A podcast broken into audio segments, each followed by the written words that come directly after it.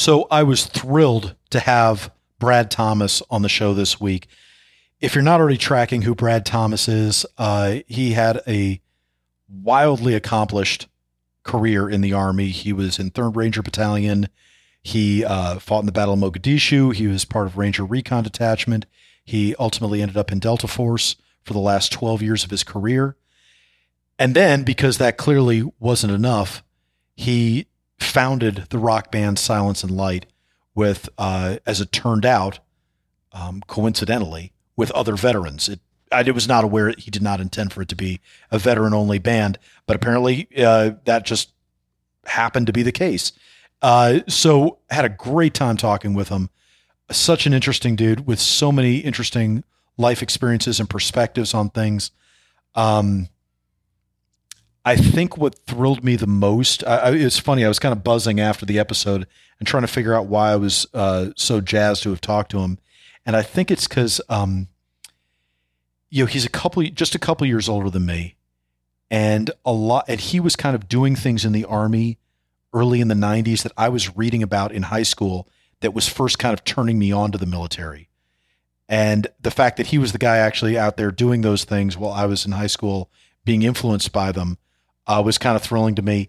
Also, the fact that a lot of his musical influences from that time were similar to my musical influences uh, was really cool. And to see how he's been able to leverage that interest over the years and sustain it, even with a high op tempo in the military, and then be able to kind of cash in on it, as it were, after his military career ended, I think is just super cool. He's also, I, sh- I should say, written some great pieces on Havok Journal about uh, his time in the military and um, and getting out of the military as well, which uh, are I find to be really fascinating. So for all those reasons, I was super stoked to talk to him, and uh, it, it I just couldn't have had a better time. If not for his phone, I'm sure we could have talked for at least an hour more. But Silence and Light's new album will be dropping at the end of summer. Hopefully, he'll come back on the show and we'll pick up the conversation and uh, continue more then. Until then, if you don't already know Brad Thomas or you don't know Silence and Light, I'm thrilled to be able to introduce them to you. This is the Savage Wonder of Brad Thomas.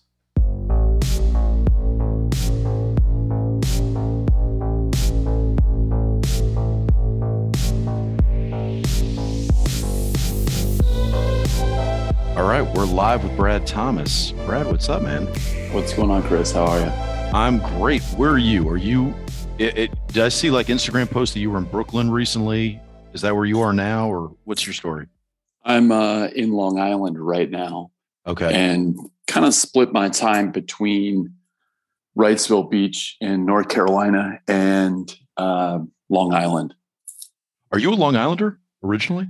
No, originally like grew up DC area, Maryland, suburban okay. DC area. And yeah, kind of after the military was excited to get out of the South where I didn't find there to be a whole ton of culture and uh, kind of got culture overload here in New York.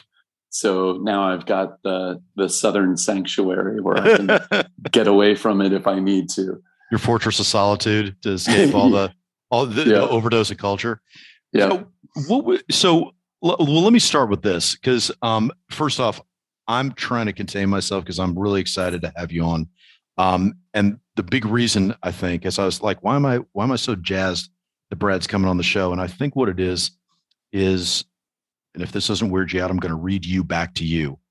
Um, that I read your piece on Havok Journal a while back. And I just want to read this one section because this one thing, uh, I don't know, I could relate to it, um, nowhere near to the degree that you wrote it, but I thought it resonated a lot. You wrote in October 2010, after I turned in my badge, the badge that gave me access to the place beyond the fence for 12 years, and drove down All American Freeway with Fort Bragg, North Carolina, my rearview mirror, I was overcome with emotions one main thought kept running through my mind I can't believe that I'm still here, that I'm still in one piece, that I'm still alive. Underneath my sunglasses, the tears rolled down my cheeks as I thought back to the afternoon of October 3rd, 1993. And then you get obviously into some of the many stories and adventures that you went on. That piece, um, that really resonated with me. And the fact that you leveraged all those experiences artistically, I was like, dude, this is the encapsulation of Savage Wonder and what we want to celebrate. And um, so that you were always on my target list. I was always like, oh man, I'd, I'd love to get him on the show and I'd love to be able to talk through that because I think there's a lot um, for vets now to look at and learn from about how to leverage their wartime experiences. Do you get that feedback a lot when you're out and about? Do people come up to you and say, "Hey, man, because of you or because of Silence and Light, I started thinking about uh, maybe that latent artistic talent that I had back in grade school or high school. Maybe I should go back to that or try to rediscover that." Yeah, I've had a fair amount of that. Uh, a fair amount of what should I do next? A fair mm-hmm. amount of you know, your music really speaks to me or hey, the story you told really speaks to me. I've had I've had a ton of that. And that was, I guess, unintended consequence of, you know, kind of starting this whole thing. You know, that it it wasn't really um my intention to be like a public person or to be a quote, you know, famous dude or anything like that um, the only reason I really put myself out there and started putting some of my res- resume via pictures on social media was because I wanted people to know that I'm legit. Like there's no, you know, there's no, well, what was he? Was he an SF guy? Right. Did, right. did he do this? Where, you know, I didn't want any of that to be a question. Just you look at it, you see it, you know, I'm a legit dude. I've done a bunch of legit stuff. I've lived through the dark times and you know dealt with it in a healthy positive and creative way and so i wanted to be an example to guys that might be struggling guys or gals that might be struggling whatever it might be whether they're a veteran whether they're a first responder whether they're a trauma nurse whether right. you know right. whatever it might be so if i can do it based on the stuff that i've lived through then i can pretty much guarantee anybody can do it if they put their mind to it. That's that's why I'm doing what I'm doing. So it seems strange that that was the evolution because am I mistaken or are you really the public face of Silence and Light? Like the other guys really don't like I mean Jason's had a, a bunch of articles written about him and also because you know he's got an interesting story himself. But um a, a couple are still on active duty and so you're kind of like shouldering the burden, aren't you, of kind of like being the public face of Silence and Light? Yeah, definitely. You know, and even that wasn't an intended consequence. That was so originally the concept was, you know, there were five band members. Each band member would have their kind of talking point or charitable organization that they, if they did media, when they did media, they would be able to talk about and say, you know, hey, 100% of our music royalties are going towards these charitable organizations. And it turned into, okay, I got invited on a podcast, and I get invited on something else. Then there's an article being written. Then Black Rifle Coffee does something. And so it just kind of grew from there. And yeah, I definitely ended up as the face of it, not because the other guys aren't willing or able. It just seems to fall on my lap. And I'm I'm happy to do so. I mean, I am the it's it's my baby. I I cook up the idea and the concept along with Jason and you know, it's kind of gone from there. He's just a he's a super quiet person. He doesn't do a ton of ton well, of stuff. A hundred percent. And to be clear, I mean, I'd love to talk to each one of you guys in the band um, because it, it's. I just think there's. I just think it's an awesome story and an awesome example for, for so many people. But um, how has that been for you? Because now it's what you've been out for twelve years ish, and how do you feel? Do you walk down the street and do you still think of yourself as a soldier, or do you think of yourself as a musician, or do you think of yourself as a civilian trying to adjust to a new reality? Like, where, where's your head at most days? I think you know I was fortunate in my transition out of the service that I was kind of already doing that before I'd even fully left.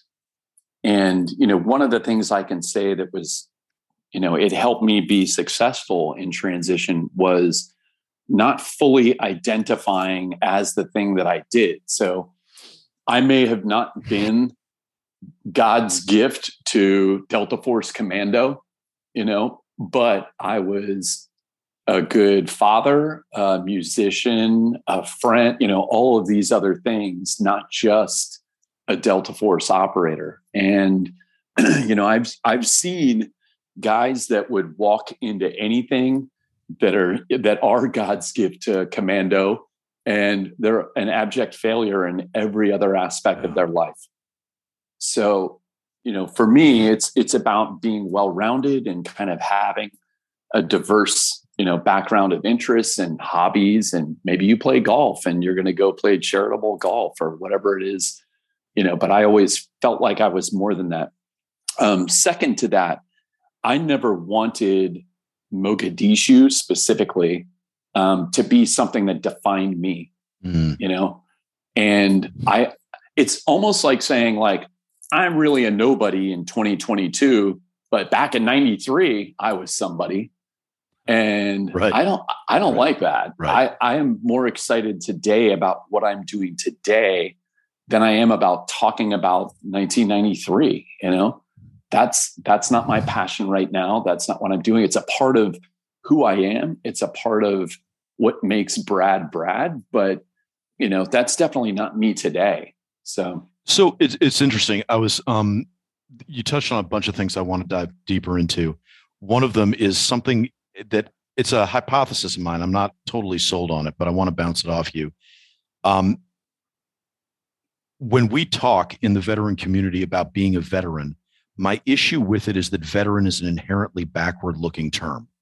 It's about what you did, but it doesn't talk about what you're doing going forward. And as a result, that can, I think, that can sometimes be an anchor on people because it doesn't allow you to break free from that, change bad habits if there are bad habits to be changed, or leverage that experience in a positive, meaningful way. It doesn't prohibit that necessarily. Plenty of people have done it, but there is, I feel like because it's backwards looking, it's hard sometimes to move forward. Am I crazy? Uh, again, I'm thinking out loud a little when I say that, but does that kind of resonate at all with what you're talking about? Yeah, I, I can 100% identify with that, and that's that's kind of what I'm saying. Is you know, to me, my best days are ahead, not behind yeah. me. And you know, by saying, "Oh, I did this," or "I," you know, I don't know. I've I'm always been more excited about what I'm doing now than yeah. Know, yeah. Than what I did yesterday, because it's really a way of just saying, I'm not really anybody today. I'm not as good as I was, you know, right. back in 93. Yeah. Through, I peaked back you know, then. Yeah. Yeah. Yeah. It's done. It's funny. I was, so I was talking to a buddy of mine yesterday and, uh, for reasons that I, I won't totally get into now, uh, Somalia came up and I was like, um, I was like, oh, I was like, hey, tomorrow I'm talking to Brad Thomas. And I was like, you know, he was at Moog and all that. And he was like, Brad Thomas. He's like, oh yeah. He's like, I was like, remember those Silence and Lights? He's like, yeah, yeah, yeah. He's like, he's like, what's up with that guy? He's like, he looks so young. He's like, how how could he do all that and like put in a 20 year career? And I was like, I know. It's like it is weird. I was like, he looks not just young, but you look superficially undamaged. Like you don't look. I was like, I was like, you know, I know so many Marines that did like one contract in Helmand, and they're just like, God damn, they're just like, you know, it's rough. They're they're in rough shape. And I'm like, how the fuck did he do 20 years? And his and his like like I'd walk by you in Brooklyn and it'd be like, oh yeah, there's yeah, typical hipster music dude. Yeah, right, right. you know, and so do you think that your mindset, the fact that you didn't kind of invest in the identity of being an operator, invest in the identity of uh, you know, your past, do you think that kind of in a, some kind of psychological holistic way kind of freed you a little bit to go yeah, I'm not carrying that weight around with me as much. Well, I think there are two parts to that. One is the psychological piece, and the other is the physical piece. And the physical piece, generally, um, unless it's letting yourself go and being completely overweight and not eating right and staying healthy in terms of that, um, there's not a whole lot we can do about our physical appearance or whether you turn gray or, you know, those those types of things. So I'm I'm fortunate genetically to be a person that just hasn't aged much. I don't really have wrinkles. You know, I can start to see the age of my face and things like that. I turn 53 next month. Wow. And uh, you know, have a thick head of hair and all that. That's genetic. I can't help that. Yeah. What I can help is eating clean. Like I love junk food. I love garbage food. And so I eat clean when I can so that I can eat shitty when I want. And so I don't feel badly about, you know, eating half a pizza and, you know, chowing down on chips and cheese and crackers and nachos and stuff like that. Um, also, the, the alcohol is just tons and yeah. tons of calories. So I found that, you know, I'll drink once a week, sometimes more. Like in Vegas, I was drinking every night, but I'll go two weeks without consuming alcohol. And I've yeah. never been a person that like comes home and just drinks a couple of beers. I'm either all in, you know, like once a week, yeah, or or I'm not even touching it. So um, the second part to that is the mental piece, and that is, you know, I think exactly what we were kind of talking about before, having something that you're looking forward to, you know, something that you're yeah, yeah. continuing to do. If it's giving back, you know, and and then the third piece of that is fortunately I, I never really got banged up i never really you know with hundreds and hundreds of parachute jumps both static line and military free fall never really you know damaged myself too badly i've had a couple of knee things a couple of little elbow things but uh, you know don't have a purple heart that's an award that you can keep and you know i've, I've been fortunate that way so to compare myself with somebody who's been banged up, you know, it, it's not even a fair thing. It's so it that's funny because that adds kind of a whole other layer to when you said you were leaving Bragg and kind of going, holy crap, I made it. And I'm in one piece. That really is remarkable. I mean, because as you say, I mean, you hit every major conflict in the past, what, 30 years, you know, 20 years yeah. that we've had and, and uh, 20 years of your career. And um, and came out relatively unscathed. I mean that that's uh, that would be a, an incredibly cathartic moment, an incredibly um, I could see that either being an empowering moment or an overwhelming moment for somebody. And I'm just trying to empathize and put myself there. It, but I, I would I would feel overwhelmed. Like God, I'm so freaking grateful. You know, I think I think there's also a sense of disbelief, not that um, you know, it's kind of like, wow, I'm already here. Like I I feel like it's been the blink of an eye. Uh, and and all of a sudden it's like, wow, I'm, I'm here. It's over. And holy smokes, like I, I didn't expect to be here so quickly and in one piece and, you know, kind of intact mentally and uh, physically. So, you know, there was a bit of a surprise to that. So about here's a little uh a little uh not not trivia, but something that I'd like to touch on. We were talking about the physical appearance and things like that. I was a person, and I'm still not like I don't wax this. I don't have much body hair, etc. Um, I still didn't have hair under my arms when I was a 19 year old kid, and I was so self conscious about that. You know, like all my friends would be at the pool and be like, "Look, uh, you know," and that wasn't me. So the, those guys that aged at 14 and looked like grown men, that was not me. And uh, so, so maybe I, yeah, you, know, you overcompensated or something. Oh, yeah. Well, how, how much was that responsible for all the life choices you ended up making? Where you're like, all right, sons of bitches, I'll prove it. I'll prove oh, I'm a man. Here we go, going Razorback, yeah. going CAG, you know, doing the whole nine yards. Yeah, never. It was never like teasing or grief, but it was just one of those things where, like I said, it's you know, and you see that all the time with people that have different things or different hangups yeah. or whatever it might be. It's like it all goes back to something, you know. So, I guess, man, there's so many directions I want to go with this. Um, let me start with this: the music piece. When did that start for you? Um, was that did it start before the patriotism, before the inherent need to prove yourself that must have propelled you through everything you did, or was music kind of the first love in your life? Um, music was definitely the first love, and you know, from the time I was uh, two, probably two years old, I was making up songs and singing songs, and you know, my dad would be like, "That asshole in the Buick," and I'd be, you know, the guy in the Buick, and making up songs about it. And uh, a lot of which my family, like when we're together now, they'll still remind me of different songs and they still remember them. But anyway, um, super musically inclined as a little kid. And I remember probably spending the first money that I ever got on 45s and albums and things like that, probably starting at like four or five years of age. And really, yeah, you know, had an older sister. So I'd get drugged to the record store, you know, or my mother would take my sister to the record store and, uh, you know, ended up buying a 45 or two kind of, kind of thing very young. And who, who were you buying at four or five? Uh, the first one that I can rem- remember buying was uh, Elton John and Barry Manilow. So, so you never yeah. really left that track. You've you've stayed with that music pretty much your whole yeah, life, right? Much, yeah, yeah. Pretty much, Barry Manilow is uh, you know my idol and you, you really life. you haven't ticked the lounge singer part of your career yet. no, yeah, no, no, need to get there. No, but there's still hope. Like that's, there that's is. What, I'll do that at like 65, 65 yeah. to 70. I'll start the lounge singer part. Um, yeah, that guy, insanely talented. And most people don't know this, but a lot of the jingles that we know and still hear to this day were written by that guy.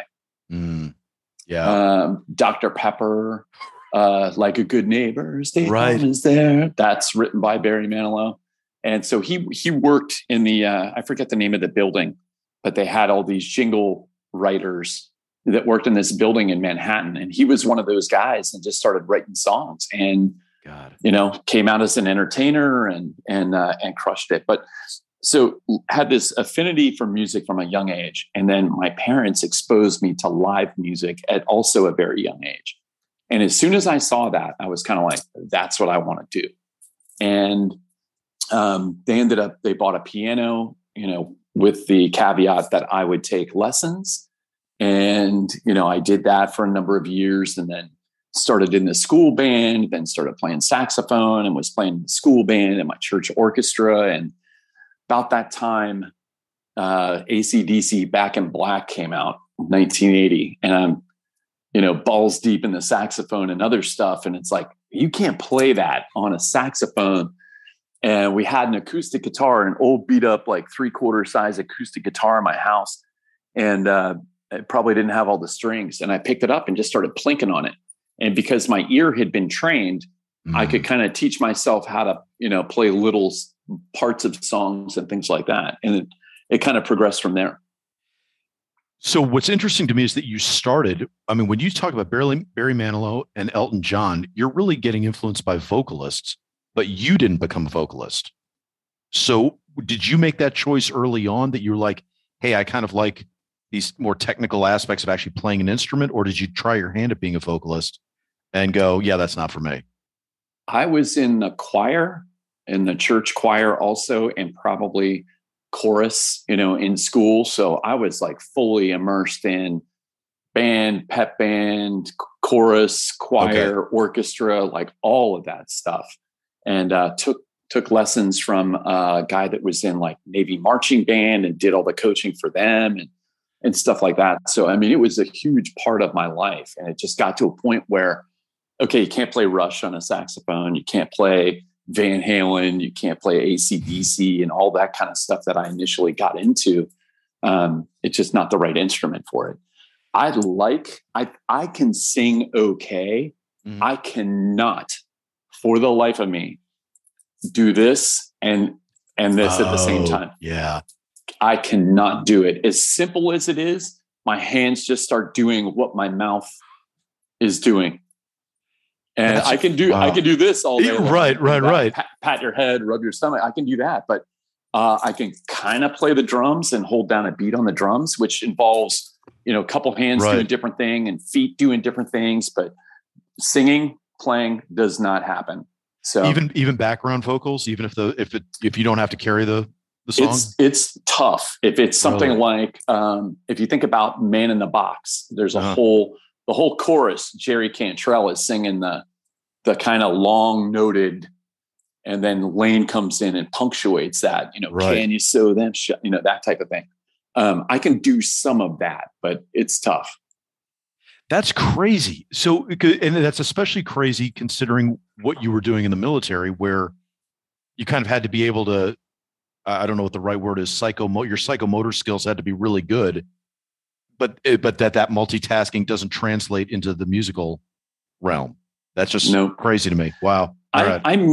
It may be something where I, if I practiced enough, I could get to that point. But I just, I don't want to focus on that. I've always been like king of the riff. You know, a Sabbath riff, a Van Halen riff, uh, and and in that regard too, not not really a pyrotechnic guy. Like I can mm. play the majority of Eruption, things like that, but that doesn't mean that that's what I want to play in a song that I write because not every song needs that. You know, it's it's kind of like all based on my playing is very much based on whatever the song needs. Let's talk about how you and Jason. I, am I'm jumping around a little bit, but I, I feel yeah. like um, there's so much there's so much ground I want to cover, and I want to make sure I, I hit all the sweet spots that I really am curious about. How do you and Jason split the guitar duties? How, how does that? Is it organic that he just naturally gravitates towards one piece and you gravitate towards another, or is it a conscious decision? How much planning goes into that? How does that all come together for you? Um, so I, I write all the music and, you know, kind of the mechanics of the song, you know, how many times the verse feels normal to play before we go into a bridge and mm-hmm. then go into a chorus and the chorus outro or whatever it might be. I, I do all that. Fred does 99% of the lyrics and I just wow. kind of help I help kind of guide him in the right direction. Like to me, this is what this song is about. Other songs, he's you know 110% of of the lyrics and vocal melody and everything else. So we'll kind of that's probably the toughest part of everything. I mean it's one thing to cook up a cool guitar riff. It's another thing to like turn it into a song that has like a hook to it. And you want to hear this part again and again. Um, when it comes to jason jason's not and he'll be the first to say this so i'm not slighting him in any way shape or form he's not really a composer and he's more about let me tweak little parts here and there hmm. and add a little bit of flavor. And interestingly, like I when I'm when I'm writing something or I'm working on something, generally what I'll do is I'll use my little setup here and I'll record guitar stuff and then I'll play some guitar stuff over it. So not only do I have uh, you know the basic guitar track, I've all also got like a second guitar track that I'm you know, thinking is in the wheelhouse. And Jason never comes at it from the same place that I come at it. It's always from a different angle, and he'll do something. And we'll be like, "Yeah, that's it. That's in it." Generally, it's live, like when we're just rehearsing, doing whatever, and he'll start plinking with something, and it's like, "That's it. That's the thing. That sounds great." So, because you guys are all, it seems like geographically very separate how often do you guys get together when you're that dispersed across the United States? Uh, it it depends. So you know, four of us are kind of more located East Coast, Mid Atlantic kind of area, so it's not too difficult.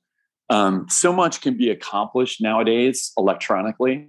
Wow! And so I can take I'll I'll write a couple of riffs and kind of put together you know, three quarters of a song just in terms of guitar and how it kind of flows. And I'll send that to Tyson. And he's kind of like the first line, you know, yeah, I like it too, or it's eh. And I've got hundreds and hundreds and hundreds of those. So huh. I'll send I'll send stuff out.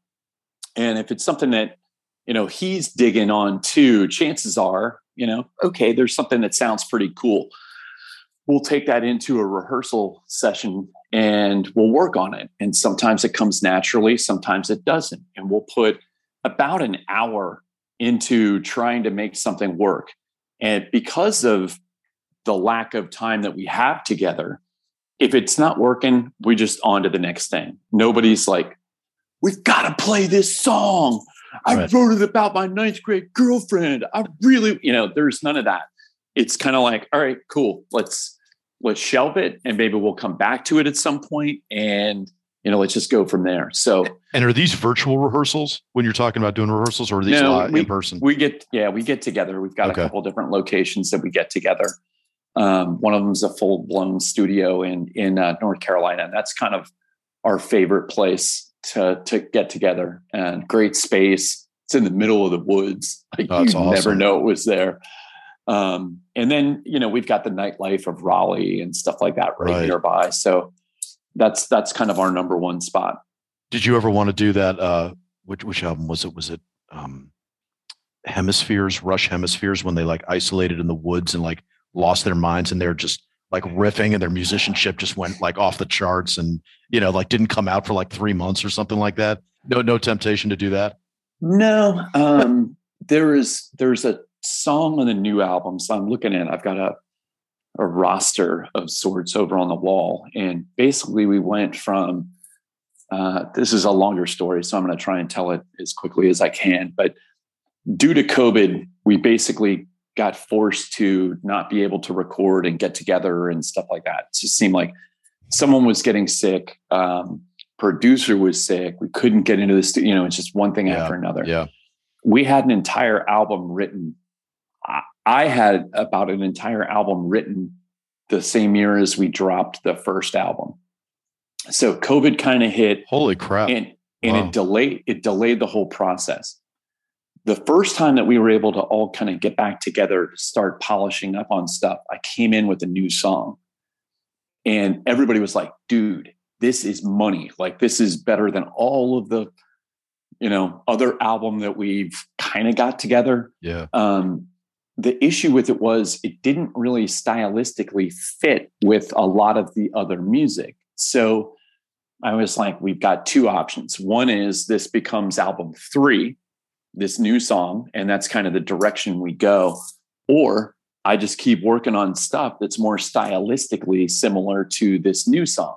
Yeah. And that's what we elected to do. So we spent the majority of last summer and uh, early fall kind of getting together and piecing together all this kind of what would be album three Holy even though crap. it's even though it's the second album um, and and there are songs like fred the singer might be yeah. super into that were in that bunch of older songs and i'm like i just i don't want to go backwards i feel like if i do that i'm going back to where i was in 2020 2021 and and that's not where i'm at right now. So similar to talking about you know let's talk about mogadishu it, it's kind of the same way because the two albums came from two completely different places mentally.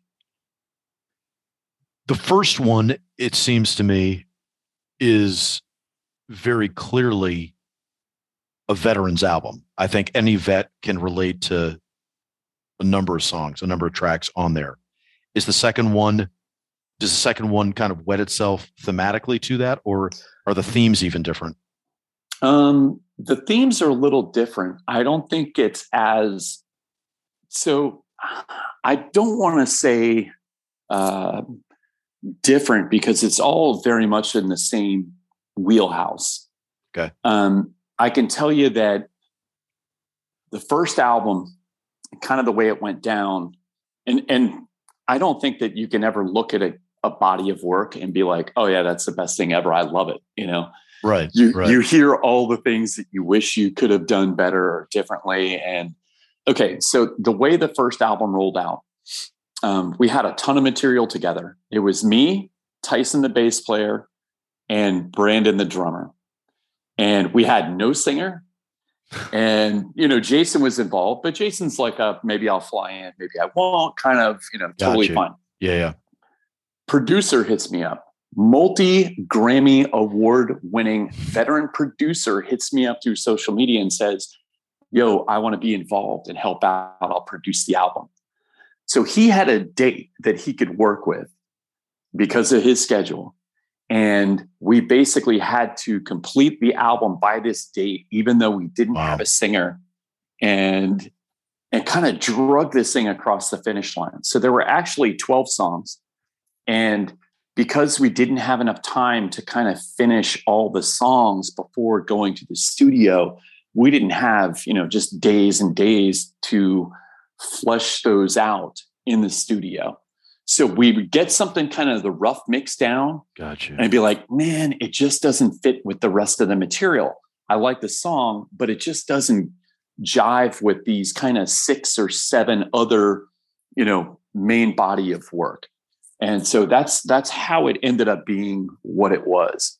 Um, I think the themes were not meant to be necessarily veteran in nature, but I think there was some, you know, some of the negativity and negative experiences kind of spilling out. Like the song Look After Me, I told Fred, this is a song that I wanted to be about all the guys that I never had a chance to say goodbye to. You know, that's one yeah. of the things that I want to be able to accomplish. Yeah. And man, he nailed it. I mean, between the music and the vocal and the vocal content and everything else, it's a deep song. Um, I, that's probably one of the most proud of how that song turned out. I mean, it really is incredible. So oh, it's a great track. Yeah. It, and I've heard, and I heard the uh, acoustic version as well. And man, it holds up acoustic or with the full band. Just yeah. a great track. Yeah, uh, yeah. Uh, so I'm sure people are probably, if they haven't already read the countless articles that have been written about you guys or seen the stuff on Jason on Coffee or Die or any of that stuff, they're probably like, okay, can we get some context? So I feel like I've been negligent and haven't really set the table well enough for them to fully appreciate this. Can you just talk about how the band came together? Where did you meet Brad and Tyson? How did Fred come on board? Like how how what was the actual uh, genesis of the band? So right when you said Jason's name, he texted me, so it popped up on the on my screen. Uh, so really this kind of started with um, me and my wife talking about you know hey what can i do? How can i contribute? What can i do to make i don't know the world better the veteran community better? Um, i just felt like the number of people that i had you know friends that i had that were struggling and i knew that i didn't want to ask people for money. You uh-huh. know i don't want to like hey i'm starting a foundation I don't have any money, but give me your money and I'm going to do this great thing with it. And I'm not putting that down. None taken. It, no, no, yeah. It's it's it's just not me. Yeah. Okay. Yeah. And uh, and anytime you start involving money with stuff, it just gets weird and it gets complicated. So, you know, it took a good while for me to kind of figure it out. And my wife one time came into the music room that I'm in here in the house and she was like, "Man, it's a shame that you're not using that stuff for something." Like yes i play all the time but it just kind of you know collected dust and it, it should be used properly. So the next day i was driving into manhattan and uh, to meet up with jason and we were going to go see mastodon together. And um, i think he was like roommates with bill kelliher from mastodon at some point or another and and we had some backstage access and whatnot. So right. anyway i'm driving in and all of a sudden it was like light bulb. Um, i'm going to put together a band or a music project of some type. I don't know what it looks like right now but i want to take the royalties from streams and sales and contribute those to charitable organizations that i believe in that are doing good stuff for veterans and first responders. And so that was kind of the genesis of the idea. Um, and can I just right pause for one second, Brad? Yeah. Sorry, let, let me because I want to make sure people are tracking that what we because I think we've both referenced Jason and why that he's kind of a pivotal piece in this. And for those that aren't aware, I mean, Jason was the original guitarist for Nirvana, went on to Soundgarden, went on to Mindfunk. Um, personally, at some point, if I ever get him on the show, I'll tell him that um, uh, was it louder than live that that Soundgarden uh, uh, LP that came out and um, Mindfunk were actually very influential. And I think I saw him in '91 if he was still in the band. I can't remember if he was when Mindfunk played the new music seminar in New York City. And I went to that show, and Mindfunk was actually sort of influential for me personally, which was just kind of cool. But I say all that to say in case people are going, what the hell's the deal with Jason? Why is this important that you were talking to Jason? Sure. Did you, uh, but I also read, I think, did you and Jason weren't in Ranger Batt together, were you, or were you, or you weren't in the same? We weren't in the you same. You were in third, right? Because he was in second. Yeah. Yeah. Okay. Yeah. We weren't in the same group, but, you know, kind of when he showed up because people knew my history playing music and, you know, was still playing guitar in the barracks and stuff like that um, as soon as he showed up in Second Ranger Battalion, you know, word spread like wildfire. Like there was a guy that was in Nirvana and Soundgarden. I'm like, yeah, sure. And you know, there was no internet to access back then, right. so it's not like like let me go to the library and pull up an encyclopedia and you know.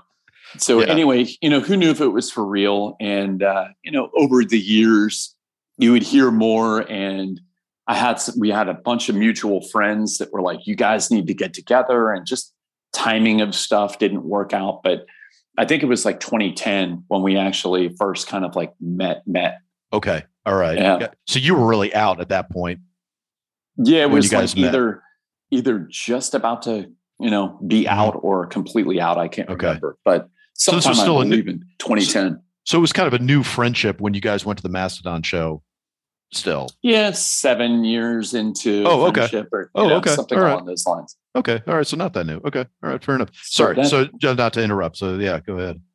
No, so that's kind of where it came from, and before the Mastodon show, um, you know, we were having some cocktails at the bar beforehand, and it was kind of like, look, man, I want to do this thing. I know you've been out of the music business for a long time, and there's probably some damage, you know, from that.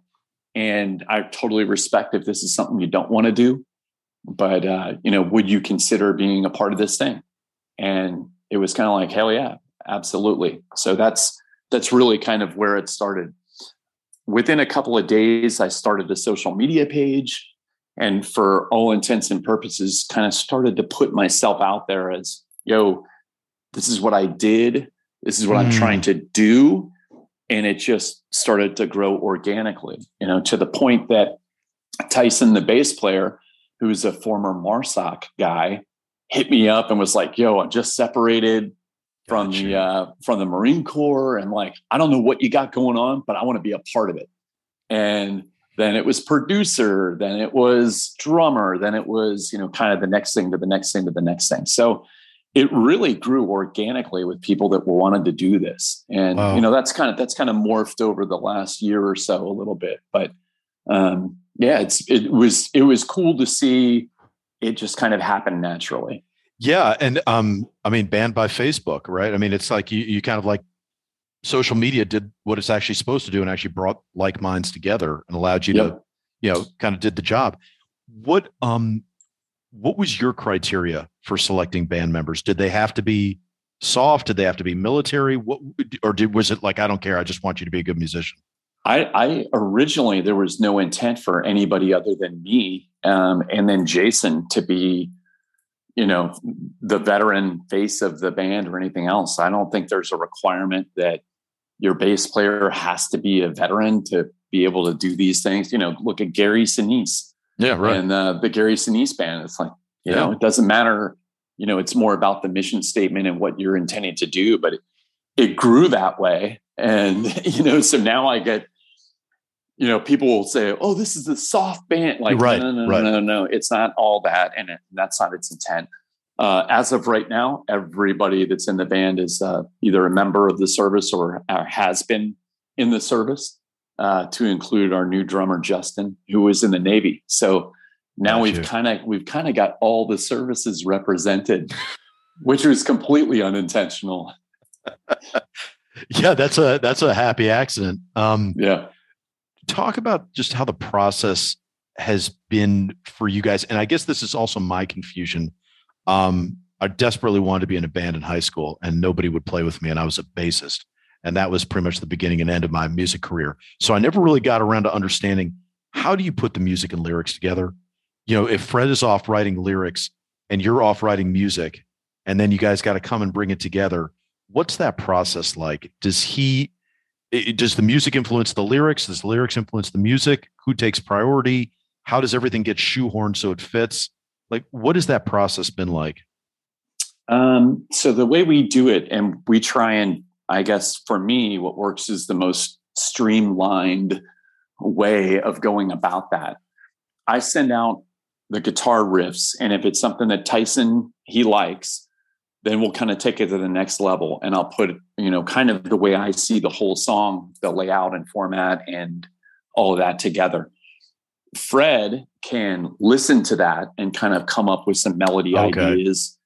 And generally speaking, we don't really put any lyrics or too much thought into it until we're together.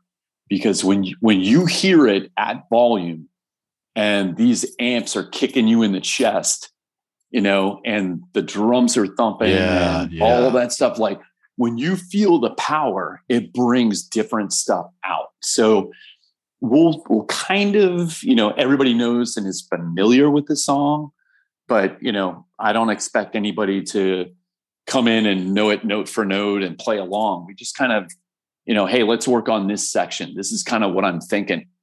And he'll just start saying words, not even, you know, applying an actual thought to like what the lyrics all. He'll just start with some sort of like melody and we'll we'll give it the thumbs up or thumbs down.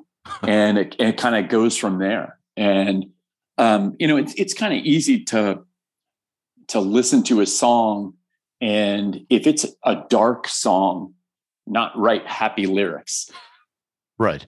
You know? Right. And yeah. so I, I don't feel like our music is a downer, but there's definitely a dark side to it. And I've always, I guess, been drawn more into that type of thing. Like I'll pick Alice in Chains over, in terms of my own playing style, I would pick them over uh, Van Halen singing about partying and banging chicks and driving fast cars, right? Like I just I like the depth of it. I like the power of the depth and then the power of the music on top of that. I think that's like a win-win.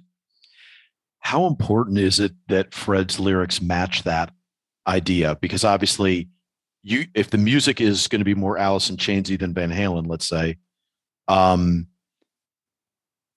you know, Fred may or may not be there you know, he's his own person. He goes, well, hey, it hit me this way. And not to say it would probably be a 180 where it's like, I see girls in bikinis on the beach where you're seeing like dead bodies. But, but if it's, but, you know, it still can be, uh, you know, without being that extreme, he might be more, he just might have a difference of opinion.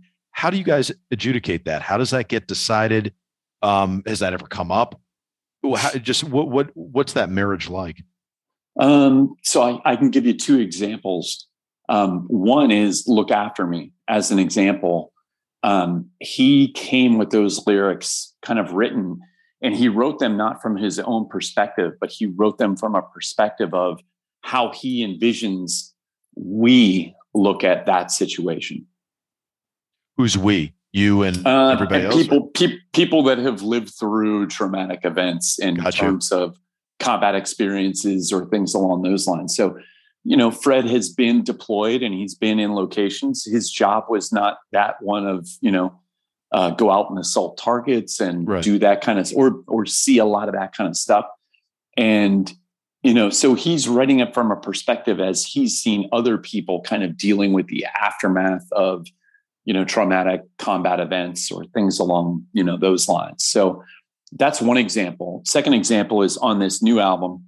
We've got a tune and it's going to change title. I generally apply like an adjective as the title or mm-hmm. something that kind of mm-hmm. and the song is called Purple and I called it Purple because I um, wrote it on this purple Mustang guitar that I've got, a purple sparkle Mustang. And that's why I called it that. He he wrote lyrics that were very juvenile and kind of happy-go-lucky and it was ended up being called like Purple Dinosaur, and it was like ab- absolutely not. Nope, v- veto powers are authorized. Absolutely not.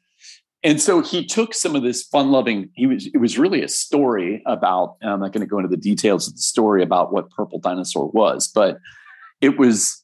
It was kind of like you can use some of the elements of that, you know, but to call it that is just kind of a disservice to the song because I, I wanted the song to be called, check this out, Space Needles. And I wanted it to be mm. kind of a shout out to the Space Needle in Seattle and this grunge scene that, uh, oh, by the uh. way, the Needles have taken so many lives of, you know, that scene. So that was kind of the holy crap. That was kind of the thought yeah. behind the song and uh, it got turned into Purple Dinosaur. And I was like, no, we're not going Purple Dinosaur. So you didn't want to do like a Lucy in the Sky with Diamonds, where it's like superficially very playful, but actually has a deeper subcurrent.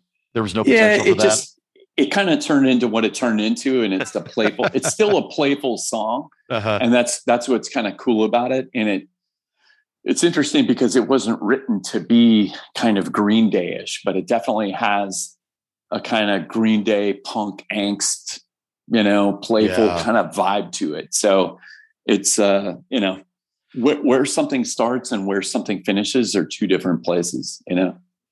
Yeah, absolutely. Who do you find yourself listening to now? Or like, do you find yourself listening to music now and going, uh, you know, like something's inspiring you or you're seeing something new and you're like, oh, yeah, that's cool? Or are you still mining stuff that you're like, hey, there's some quality that used to get brought out when I listened to this album back in the day, and I want to find that, you know, and you're still kind of mining through your library of material in your head? Um, let's see. I've been super into 90s music recently oh. and not even the the the Soundgarden, Nirvana, Mindfunk, uh, you know, Stone Temple Pilots. Not even really that. More like um, Mazzy Star.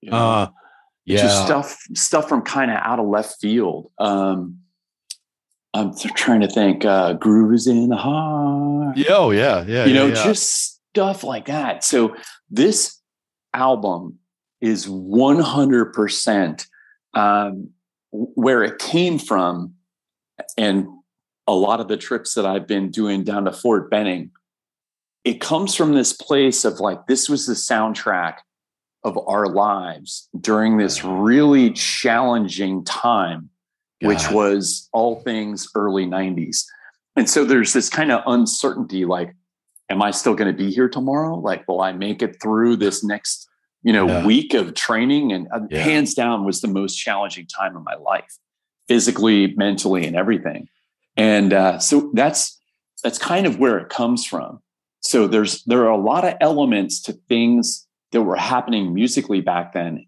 It is definitely not a rip on uh, any of the bands aforementioned. Right, uh, right, right. I don't think sure. I don't think anything you'd be like, oh, that sounds just like this, or right, doesn't. Right. That's not the intent. It's kind of just the overall feel of the music back then and how different it was versus today versus the 80s versus the you know 60s sure. or whatever but that's also a really unique take on it because um talking about your experiences in the 90s and juxtaposing that with this kind of more lighthearted um I, I don't want to say like you said i don't want to slam them by I, this is not a slur to say that there may be more frivolous music but carefree music maybe mm-hmm. is a way to uh, pose it but to juxtapose that with what you were going through i think is a really interesting take and i know i i saw this i think on your instagram feed but can you talk a little bit about what it was like to be a ranger in the 90s because i think and i'm i'm i'll tell you what i'm thinking of when i ask this question is i think one post you had where you were like it just existed to break you and that was something something to that effect that they were just that the training sure. that, that op tempo the, the train tempo was just so high and what was expected of you was just so grueling well it was a time of and and this is one of the things that i like to get into whenever anybody asks me about mogadishu stuff or uh, things immediately surrounding that like it was a peacetime military there was no sustained combat most of the people that joined the military back then were doing a four year commitment. They were getting their GI Bill and their college, you know, paid for. And, and so there wasn't like this thought of being a career war fighter. Uh, you know, that that really wasn't a thing. Yeah. And because we didn't have sustained combat, all we really had was the ability to try and figure out how to make things difficult to the point that it wasn't easy to maintain day to day. So physical fitness as an example back back in 90 when I first joined the army and 91 when I got to the Ranger battalion there was no PT program. There was no physical training program. There was no hey, you should alternate days that you do these types of workouts and here's right. good cardio and this is how to do recovery. So like you basically got lined up at 6.30 in the morning after first call formation and right face and you went as fast as you could go for however long the dude who was leading the formation wanted to go and it might be a run around lawson airfield eight miles in 50 minutes it might be uh, you know, a three mile non-standard run, running up and down cardiac hill, buddy carrying, you know, your buddy and doing all kinds of stuff like that. Um, and if you didn't make the run, guess what? After lunch, we're going to have another formation. and We're going to do remedial PT. So you, you were kind of operating in this constant state of broken, which your body never had recovery. And then on top of that, you're getting, you know, messed with all day long and hazed or corrected for not having, you know, your your boots shined properly and doing push-ups and low crawling up and down the hallway. So you're in this constant state of physical breakdown. And then if you're lucky, you know, you got to leave at six o'clock at night, go get a uniform starched at Ranger Joe's, maybe grab some dinner with some buddies and, you know, come back to the barracks to probably get fucked with more in the barracks by senior guys and, uh, you know, get to bed, wake up to do it all over again. And so that's why I say it, it wasn't like there was any real thought put into it. It was just, you know, how sadistic and difficult of an environment can we create and only the strong survive you know um, strong mentally and physically and you say that was that was the hardest time that you ever had in the military oh yeah absolutely without a doubt you know jump into uh you know get up and do pt monday morning helocast into the chattahoochee river do a zodiac movement all night half of which the creeks were so low that we'd have to carry the zodiacs, you know, for half a mile until the next water. Um, set up and do a live fire ambush, no helmet, no body yeah. armor, yeah. you know, claymores going off, do that, move, you know, through the swamps, find another patrol base. We would do that for like weeks at a time and uh, come in in the interim, you know, doing all the physical training and everything else. So it was, it was hands down, yeah, the most difficult experience. So, considering Mog happened when you had been at Ranger Bat for what, about two ish years? Yeah, about two and a half years. Did you get more WASTA when you came back after that? Were people, did people fuck with you less? Were the, did the requirements, did you notice just your, the requirements from your peer group? Did that kind of change a little bit where they're like, hey, he's got a CIB now in an era where nobody has that? Um, yeah. So, yeah, so um, what did that mean?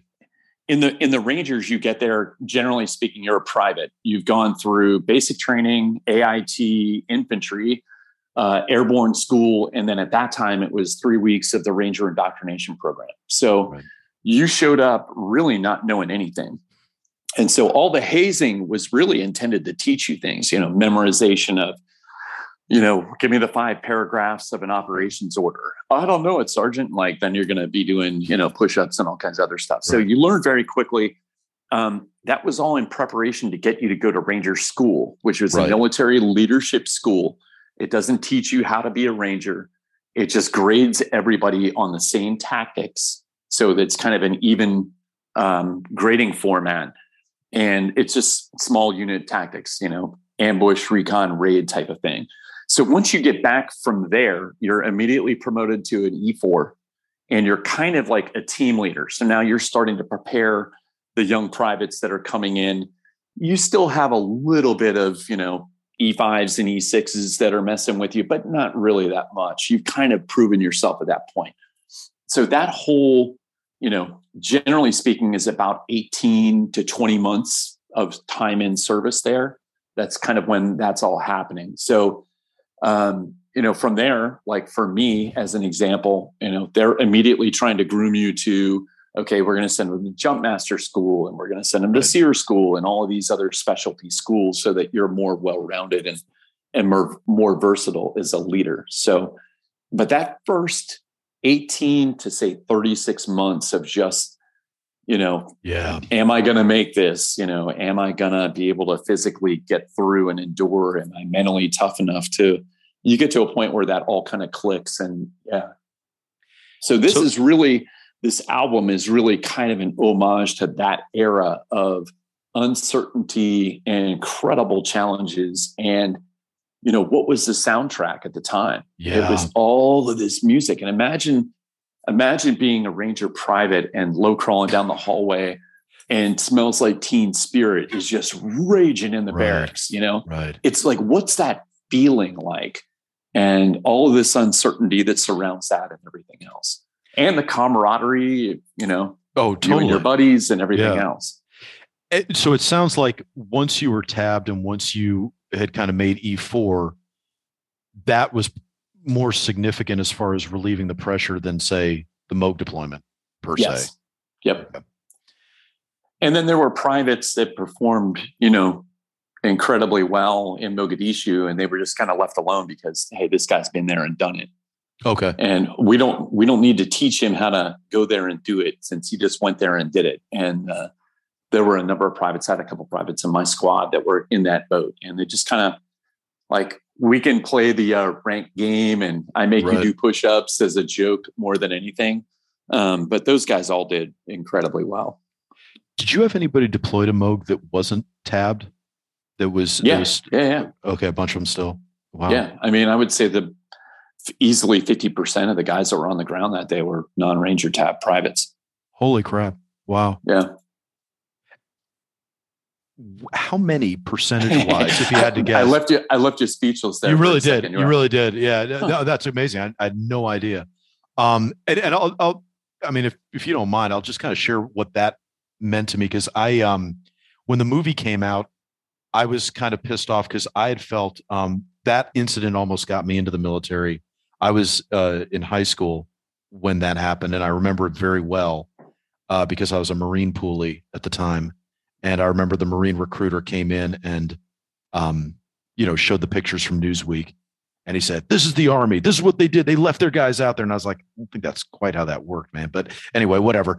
Um, but I just remember um, I actually never really said this out loud, but you're, for what it's worth, you're the guy that I'm going to say this to. But uh, I actually clipped out the pictures of the guys that died in Mog out of Newsweek, and I remember I taped it next to my desk in high school, and I saw them because I saw they were all two, three years older than me, and um, a surprising amount from New Jersey if I remember right. Um, and which, yeah. as a New Yorker, meant something to me. I was like, oh, bunch of Jersey kids, and um, and yeah, and I and then I, I didn't join because I was like, well, that's done now. Now we pulled out, and I was so g'd up when I thought, hey, this might be a thing, and this might be the impetus to go in. But um, you know, during the rest of the '90s, I felt like the country really forgot about Mog, and really, I mean, the movie obviously has kept it kind of has made it into a legendary event and has and has brought a lot of attention to it and justifiably so.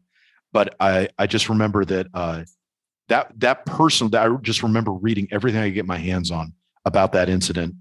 Um, and I was surprised how just three years later nobody talked about it, and it kind of was in this fallow period where that just wasn't a subject that was on anybody's mind, and we were really in that holiday from history, you know, for the rest of the 90s yeah. and, and, nobody was paying attention to it. And I remember when the movie came out and I sat down with a friend of mine and, you know, both kind of young guys and looked at each other and we just kind of talked about the movie and what the movie meant.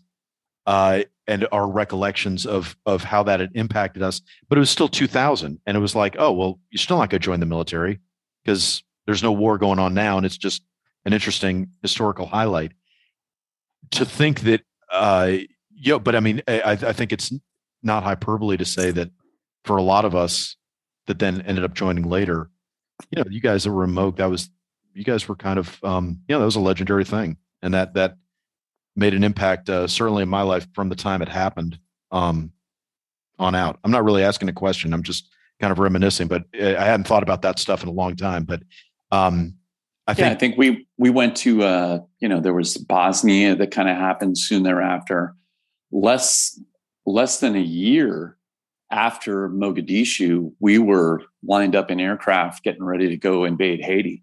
Right, I remember Haiti. Yeah, that's right. And you know that was it got it got called off literally at the last minute because Jimmy Carter and I want to say maybe Colin Powell were down talking with the leadership in Haiti, and so we lit, the planes had taken off. Like we wow. were getting ready to take off, and it was going to be game on. And uh, that was I I want to say like September of '94. So I think that's right. I read. Did you ever read Stan Goff's book? No. Does that I, ring any bells? Yeah, I mean, I know, know I know Stan, but mm-hmm. I don't. I, I didn't read it. I don't read like military history stuff. Yeah, like, yeah, yeah. I got you. I got you. Yeah, I, I, I did. Of course, I read it before I ever enlisted, but, um, but yeah, I, I read it about Haiti about his time there with an ODA. But anyway, so, be that be that uh, as it may. Yeah. Um, I'm working on a, a project now, and it's not in a place where I can talk enough about it because I have a couple of different um, options for how to get this thing out, and I'm kind of talking with different people how to how to do that. Um, but the the premise of it is, if you think about Black Hawk Down itself, the movie, the stories that make that up wouldn't stand up in a court of law because 90% of it, if not more, is like hearsay. Huh. It's a handful of people that were able to talk to the author, Mark Bowden. And yeah. a lot of the stories that they told were things like, I heard this guy did this. I heard. So I'm not going to get into the specifics or details. Um, but there are stories that I told me solely because I was the only one involved with the incident at a, a, specific moment that there are lies that I told that are in the movie. And, you know, there are reasons for why I did what I did. But what I'm trying to do with this project is talk about all of the things that really happened and by that, I mean not there I was on the corner killing right. fuckers. Right. It, it's more like there was a squad leader who was a part of the assault force, and he had a couple of his privates and junior members engage what turned out to be the target building. And there were Delta guys on the roof of the building. And so this dude survived the battle, lived with the trauma of the battle, and almost immediately after returning back to Fort Benning, got sent packing. And how is this guy like? He didn't have the network and the brotherhood because he was ostracized. How did that guy go on to, you know, get beyond that, move beyond that? Like, those are the stories that I want to be able to tell.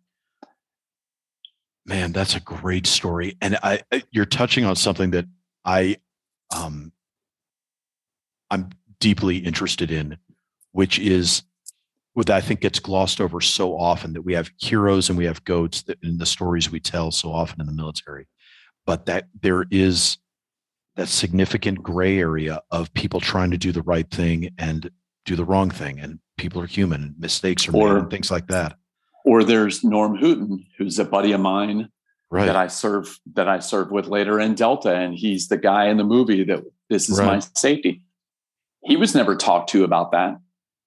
That that wasn't something that he sat down with Mark Bowden and told the story or anything else. And or the main ranger character, Matt Eversmann, who went on the right. initial assault, um, he came back with the first convoy that exfilled some of the wounded and some some of the guys that had been killed, and he never went back out into the city. Mm. He was made by Hollywood. Yeah. He was made into the main character.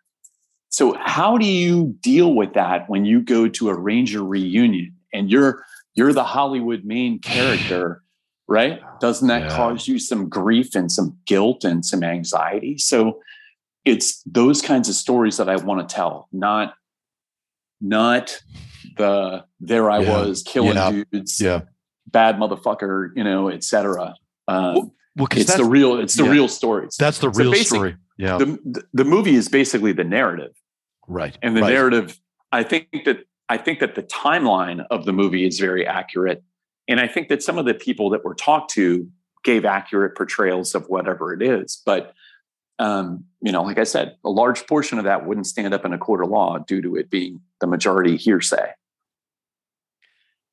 You don't have to answer I've got this, but I've got access to Mark Bowden as well, so that's oh, another oh, thing that I, oh, well, yeah, I want to be able to, a huge plus. Yeah. I want to be able to. I want to be able to talk to him too. So anyway, that's yeah, that's this new project, and and like I said, it, who knows where it's going to go, um, but you know, we've got uh, got some stuff in the works. That's a very cool thing. I I, I love that because I, I think you're right. There's tons of stories in there, and I think dynamics, that status dynamic that people sometimes even vets don't think about. You kind of forget that. Um, and I wanted to ask you because this is something you said right off the bat when you were talking about how the job never defined you. Did you ever find that that was at cross purposes with the military culture where your resume is on your uniform? Or and sometimes even the lack of a resume on your uniform is even more of a resume than if you had a resume on your uniform you know where status means so much based on those superficialities which are earned. I mean not detracting from you know people that are like yourself that are tabbed and badged you know in every way imaginable. But the culture certainly rewards that and sometimes can gloss over the nuances of what it took to get those or compromises that were made or mistakes that were made or not the inability to live up to those sometimes. Um, did you ever find that to be across purposes, you know, with yourself where you're like, eh, this is this is kind of dragging me backwards, or would, would you find a way to surf that wave? No, I think um, you know at Delta there there is no rank on the uniform, there is no specialty badges, and you're literally graded, you know, judged, whatever you want to call it, respected based on what you're doing right now. So it doesn't matter what you did when you were in Grenada or Panama or Mogadishu. It's what are you doing right now and how well are you doing it? So I feel like there are probably some places where maybe that exists. Um, but then that also gets into the whole can of worms of like military award system and how broken right, right, that right. is and, and everything else. So it, to me, that's, it, it's never going to be perfect. It's never going to be fixed. And, uh, you know, I don't think for the guys, I don't think that that stuff really matters much. It's funny that um, Mog, and by funny, I mean, it's just interesting to me as a observer that it seems like Mog remains kind of prominent in your mind, considering that, you know, you had nine, eight, uh, nine, ten more years of time after 9-11 of combat deployments and all the rest of it but Mog still seems to have a special place in your focus. Am i misreading that or is that right? No it's it's one of the things that i like about it is that it's easy for me to talk about. There are no legalities of oh yeah. sharing sharing things that i don't know you know if it's okay to talk about this or that or locations or other things. So for me the only reason that it's you know i guess as prominent as it is mainly has to do with the fact that it's just a safe topic because I was a mm-hmm. ranger that served there and I can talk about the other units that served there. And oh, by the way, I served in that other unit for 12 years. So, you know, I can talk right. about that. That there's there's nothing wrong with that at all. Um, so so for me, it's a as funny as this sounds, Mogadishu is a safe space. Yeah. yeah. Safe place. um, at the same time, I can say without a doubt that you know of all the additional combat uh, gunfights, you know things like that that I was involved in. I mean, nothing even came close. No, I mean, not even close. Wow. Uh, and wow. and so I think, and, and part of it's the situation, part of it's based on equipment. Mm. Um, you know, I try and explain to people like we didn't have radios. You know, yeah.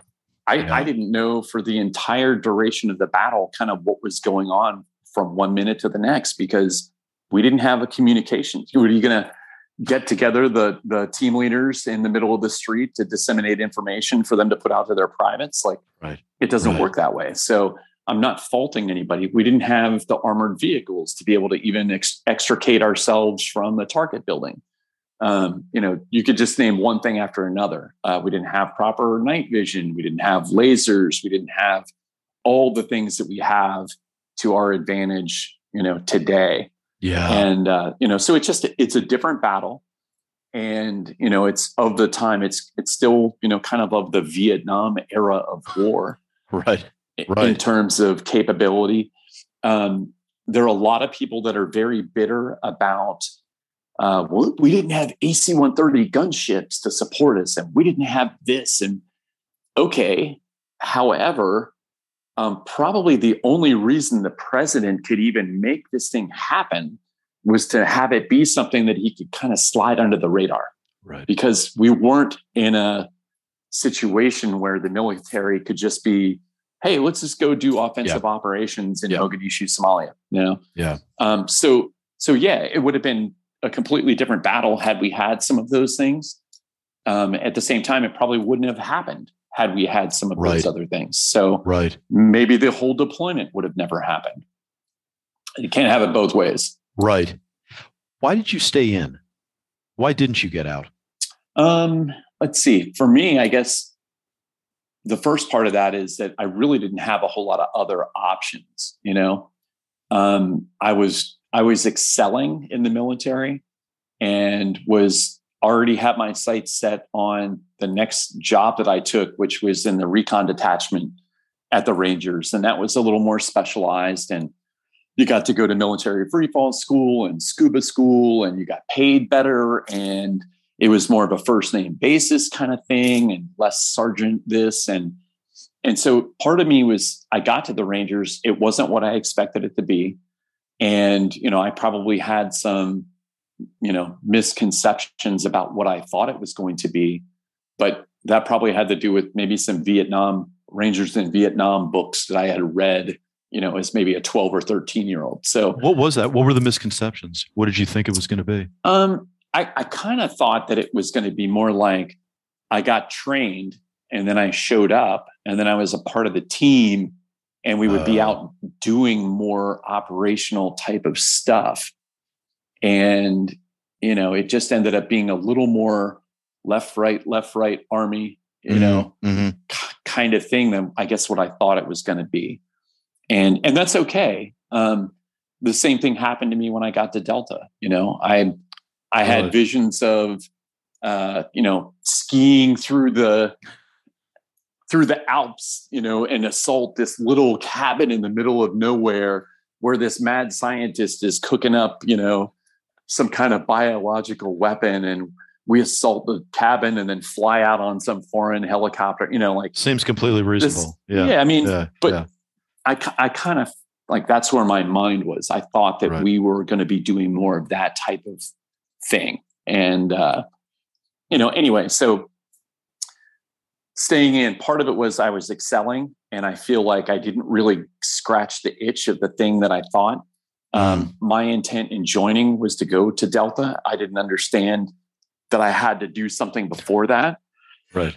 So the recruiter was like, "Yeah, you can you know, do something else like special forces. And I said, okay, well, I'll do that. He said, well, you can't do that either. You got to be something before that, like a ranger. And that's kind of how it started. So I think, you know, from the beginning, I wanted to serve in the elite unit and and at least make it there and know that I gave it my shot. In 1990, what was your information source for knowing about Delta? Was it Chuck Norris? I mean, where was this coming from? That you it was probably just it was probably just the name recognition of the movie. Yeah. Wow.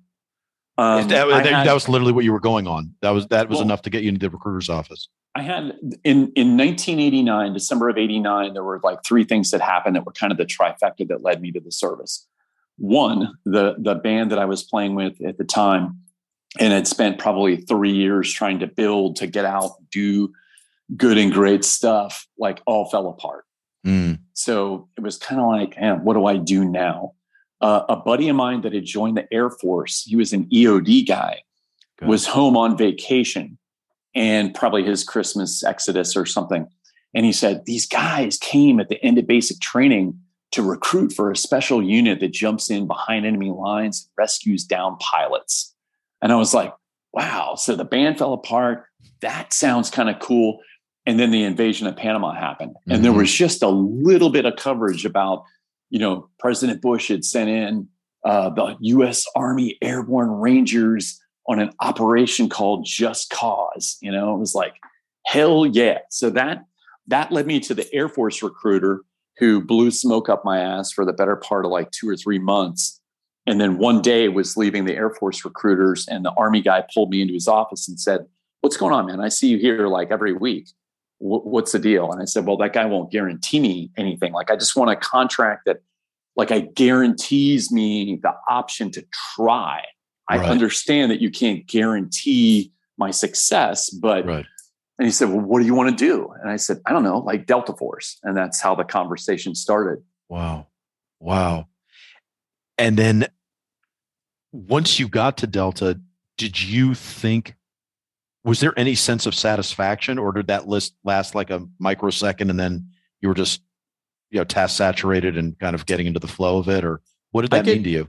I get asked that a lot by you know the young kids that are either thinking about the service or you know they're really intrigued by wow it, it must have been uh, you know such a huge accomplishment to know that you had made it and i i try and use the nfl as an analogy mm. for tier one military because I feel like they're very much the same thing. It takes a long time to go from you being a little kid in the backyard throwing the football to playing pee wee football to playing rec league to playing high school ball to playing college ball. Like you've got to perform at every level or you're not going on to the next. So I realized very quickly, even when I finished Delta selection physically, that the next part of it was, well, they've got a whole psychological component to this selection course too. It's not just can you physically do the things that you have to do to, to pass. And that kind of opened the door to, okay, welcome, you're selected. Now you're going to go through a year long training course that has a, you know, residual uh, attrition rate of, you know, I don't know, pretty high. So just because you're with this group of people that performed physically and meet all of our requirements psychologically, um, you know, there's still a very likely, you know, high probability that you're going to wash out of this program. So right. it's one thing to make it to the NFL. And this is the analogy that I like to use with the kids. So there are thousands of guys a year that go to the NFL. How many of those do we still know their name or even right. know their name? Right. In five years, in 10 years, in 12 years, whatever it might be.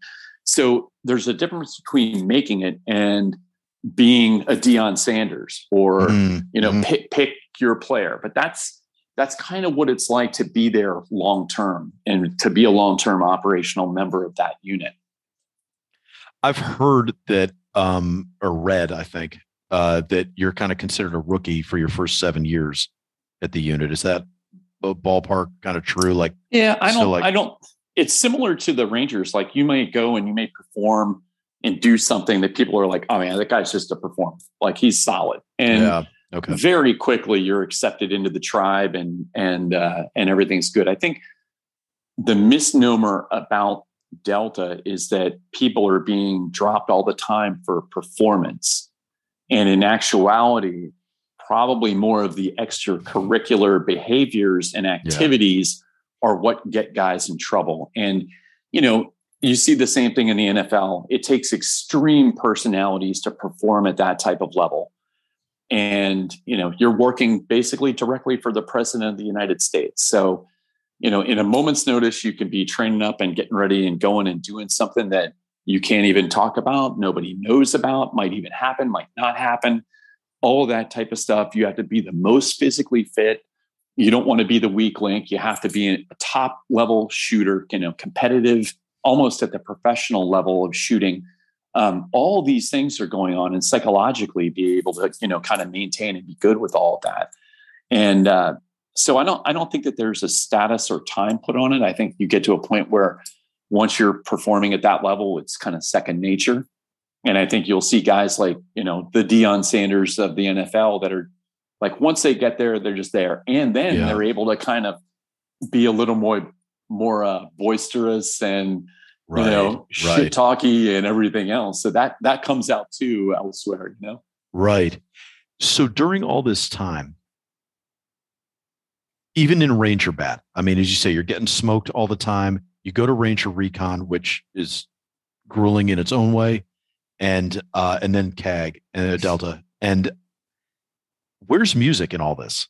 Where do you have time um, for music? Where does it just, just on hiatus? I mean, no, it's, it it's, it's always there. So I think all my stuff got sold and I sold it all off when I joined the military. And then I want to say it feels like when I think back on the actual time frame, um, it feels like it was two years, but it wasn't. It was actually only about six months from the time that I, you know, got to the oh. Rangers to the oh. next thing happened. So I was out at a bar with uh, some buddies, and I, I, can't remember exactly where it was or, or you know, the exact month or time. I, it, w- it had to have been in 1991, and I don't know whether it was my buddies calling me out or whether it was they believed me. And so anyway, I'm I'm wrecked at a bar and next thing I know, I hear the band calling, you know, hey, where's Brad? Brad, come up to the stage. So I come up to the stage, and the lead singer's like, yo, dude, we heard, you know, you've always just wanted to, you know, play music, like almost like a make a wish kind of thing. and I was like, yeah, dude, let's let's do it. So we uh a guy gave me a guitar. We uh, talked for a minute or two, kind of figuring out what songs we knew that we could play and uh, banged out, you know, rock and roll by Led Zeppelin. And by the end of it, people were like coming up, shaking my hand, like, dude, that was badass, you know. And so yeah. that, to some degree, kind of reunited, you know, re-engaged the spark. And then I went out and bought some amps and bought some guitars. And at that time was, you know, super into like chili peppers and, you know, STP and stuff like that. And so it was always there, but I was busy. Yeah. Um, would would play at home and things along those lines. And, and all the way through until about 2007. And in 2007, I went out. Um, I decided that I was going to get back into it. I had seen Van Halen on their reunion tour, the first wow. tour with David with David Lee Roth. I, I saw yeah. that I think like three or four shows of that tour, and it affected me in such a way that I was like, I went out and bought this uh, Eddie Van Halen Art Series guitar and, you know, got a nice Marshall amp and everything else. And I was like, I'm going to get my chops together, just getting back into the basics like Van Halen riffs and licks and, you know, mimicking and imitating and just getting my hands back, you know, used, used to doing the whole thing. And when, sorry, when, when was the last time that you'd really been playing prior to that? Had it been like a decade? Like, really? like, yeah, yeah, it had been, yeah, okay. easily, you know, 12, 15 years or so. Wow. But I mean, wow. but I was playing, it just wasn't at that kind of level. So anyway, right. ended up joining a band in Fayetteville and quickly became kind of like the band in Fayetteville. And we opened for all the national acts that came through in Fayetteville, you know, Evans Blue, Cracker, uh, Vanilla Ice, like, you know, one after the other kind of thing. So wait, so you were, hold on. How in God's name did you fit that into your schedule? yeah, well, good luck, you know. But it was one of those things where you're playing mostly a Saturday show kind of thing. So it was a weekend and you know, not not that big of a deal. Did uh, was there ever a thought that maybe you were going to get too exposed or you're just becoming too famous considering the unit you were in where it's like maybe it's too much attention on you? No, I didn't I didn't use my full name and okay. uh it got to the point, you know, where they would have like live you know, Rock 103 would be there and they would be talking to us and stuff like that. And we were having fun with other bands on the radio and things like that. But I never used my full name. So it wasn't something where anybody could really track me down or trace okay. it or anything else. And for all intents and purposes, like I don't think most people even knew that I was in the military at that time. Oh, really? Just okay. because of the, you know, I had relaxed grooming standards anyway. Sure. So sure. I definitely didn't look like, you know, uh, commando when I showed up to to play. And uh, so, what did that mean for you then when you're opening up for these acts? Did it did it give you confidence that there was something here that you're? Or what what did it mean to you just emotionally? What did it mean to you with any professional aspirations? Um, or was it just like, oh, this is fun? I'm just taking it in the moment. I think it was more just a fun type of thing. So okay. I, I don't think that I was trying, and I I couldn't at that time I was still in the military. So I had, you know, a handful of years that I had to finish up and and everything else. So it wasn't like, oh, I can go on tour or oh, I can go, you know, right. spend a couple weeks in LA recording or something along those lines. Um, it was just a ton of fun and I feel like it was the best that I could do at the time. And and that was totally satisfying because I, you know, we were definitely having fun with it. And you know, getting to play good shows and and things like that. So no no regrets. What did it mean um, for your trying to think of the best way to phrase this for your music appreciation. Did it uh, being in the military? Did it mean that kind of your frame of references were frozen to when you were last a civilian? It's like, yeah, kind of like I'll see, I hear the Chili Peppers thing here and there. Got a couple of things because I was getting smoked and there was music playing in the hallways. But you're, eh, but anytime in two, even in 2007, your musical frame of reference is going to go back to those influential earlier years more than be influenced by what's going on at that point in the music culture? No, it was still even like 2007 time frame. That stuff. So I think we I did that for about three years. I think mm-hmm. about 2008, nine, and ten. Um, it was very much you know Papa Roach and yeah. Nickelback type of you know it was original music, and we would throw in if we were opening for someone that was a heavier act, we would throw in some heavier covers. Mm. Or if it was somebody lighter like Cracker, we would throw in some, you know, more chill kind of cover tunes. Um, but yeah, it was it was still very relevant and current to what was happening in you know contemporary rock music of uh, of the late two thousands. Do you currently, or did you then, uh, start studying other guitarists, or is there do you get any value from kind of looking at somebody and going, "Oh yeah, I see what they do here. Or I like their, I don't know, fretwork here or something." Like, is there any sense of that? Is that something that you study? Is that something you kind of suss out, or is it just kind of, ah, "This is what I like"? No, I, I think that there are some things that are just kind of common to a lot of music. Like, if one of the things, it, it's not to sound like another, uh, t- to sound like another artist. Sure um, but you can look at songs that are popular and you can say, what do they have in common? Generally speaking, they've got like this big chorus, you know, this big kind of open chorus. So if if you listen to a lot of the chorus stuff, you know, and you haven't heard the second album yet, but the chords are just kind of big, open, ringing chords. Mm. It's not, there's not a ton of stuff to it.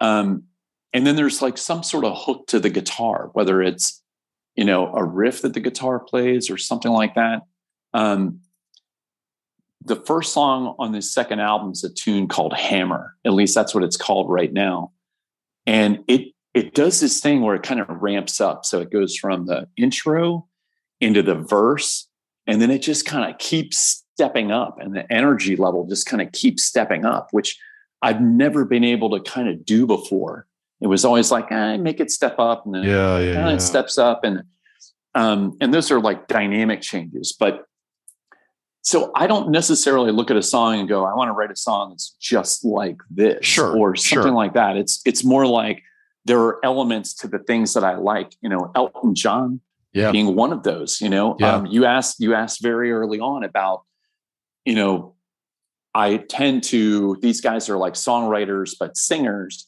and the one thing that's in common with all of them is these big choruses, you know, um, big hooky choruses. And that's kind of true of any good song.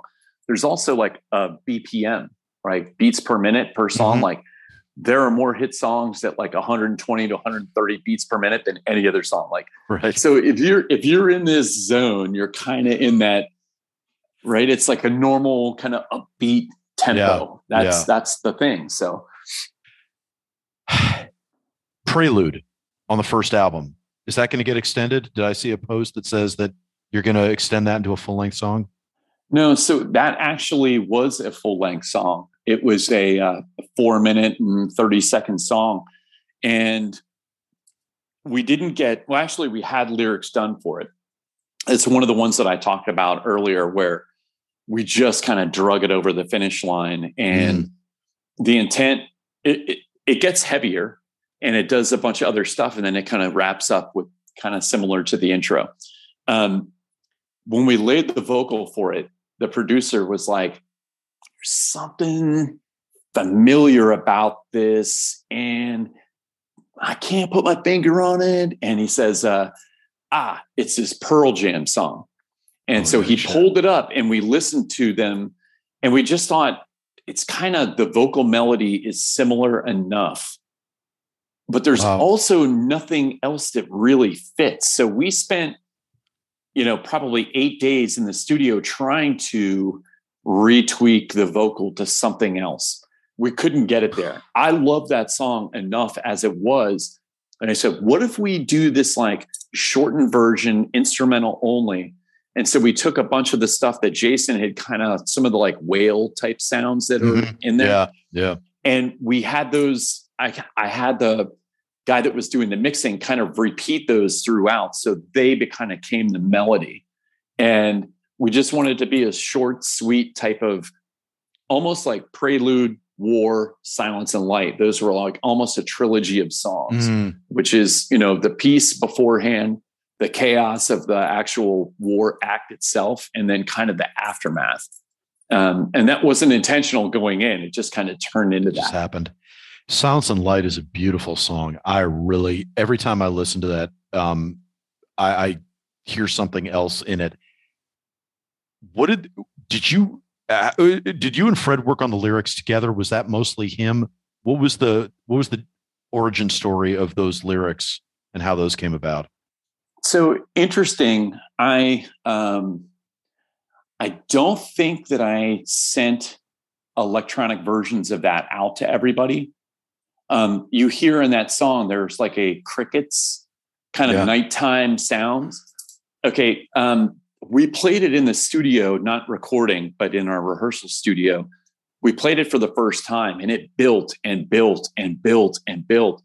And Jason had used an effect that was a delay effect. And during the time that it built, it turned into a sound that sounded almost like crickets. And we were like, man, this just, it gives us this like mood of, you know, I don't know, whatever you want to call it. Um, and then it kind of releases and it's almost like an orgasmic release where it's like ah finally we're getting to the thing um, that was an element that i wanted to do so we were talking about this before uh, the song love hate love by Alice in Chains mm. okay it takes forever to get to the ending and by the time he gets into that like that's the very end of the song and yeah. it really takes five minutes to yeah. get there. And so I wanted to do this song that built and built and built, and then finally at the end kind of does this release. And uh, that's where it came from. So, Fred, as we were doing this build thing and uh, kind of letting it just get more powerful, I think we'll all say the same thing. Like, I had goosebumps playing this song for the very wow. first time.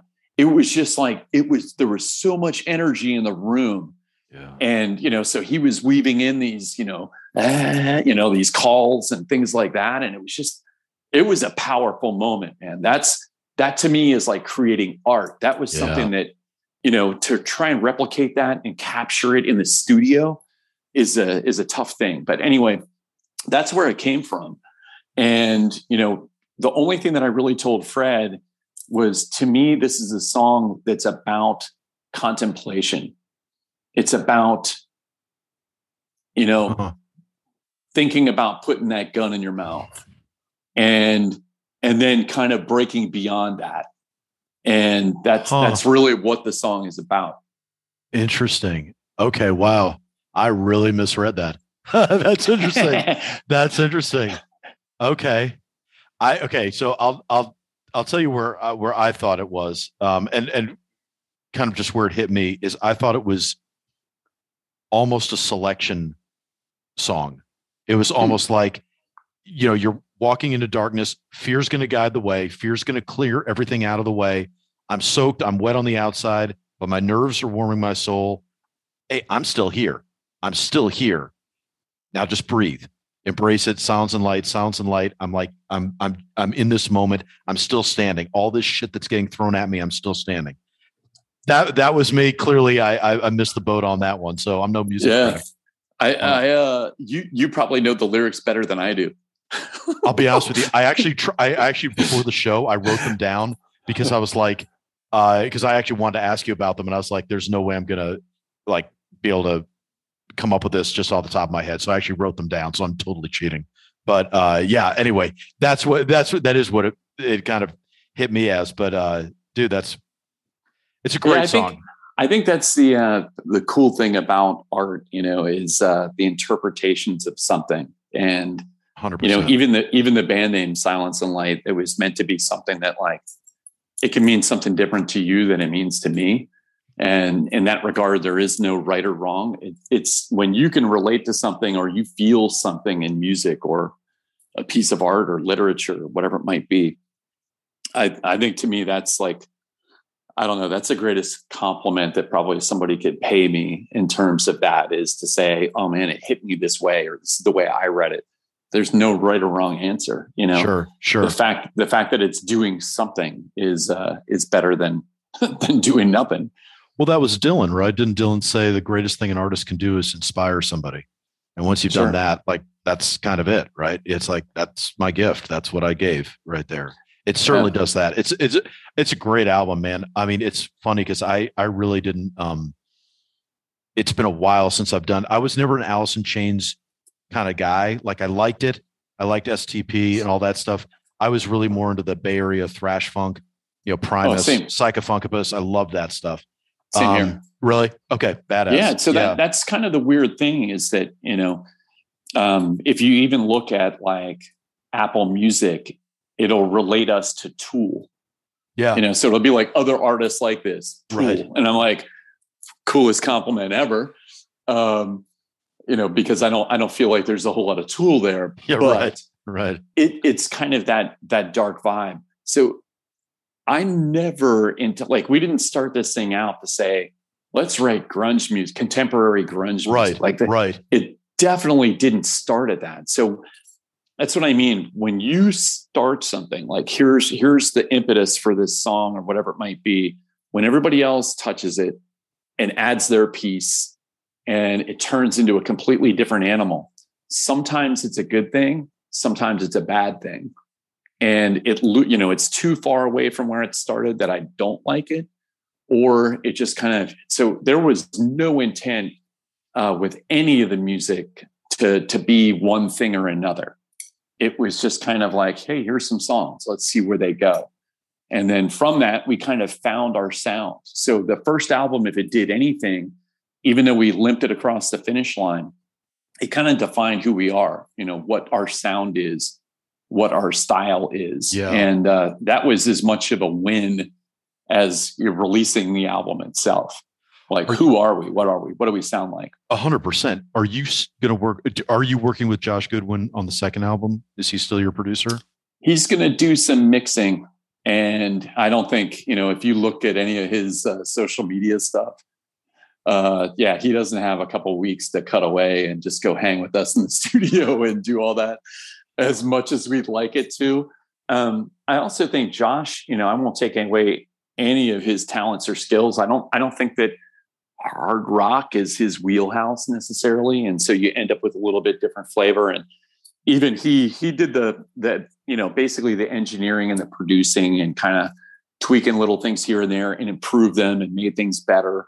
Um, but I, I think that we're better suited to do something like we're getting ready to do in North Carolina with a guy who did uh, Dinosaur Jr. and Sonic oh, yeah. Youth and stuff. Oh like wow! That. So, huh. so I think um, Velvet. He did some Velvet Revolver stuff and and things like that. So I I feel like that's probably better, and at the same time recognizing that Josh is a super bu- busy and talented guy. Um, you know, I, I I want him to do a remix on a couple, you know, at least a song. So you've got like Gudwin mix and then standard uh, mix or something like that, just to get a different flavor of, you know, what the mix really does to a song.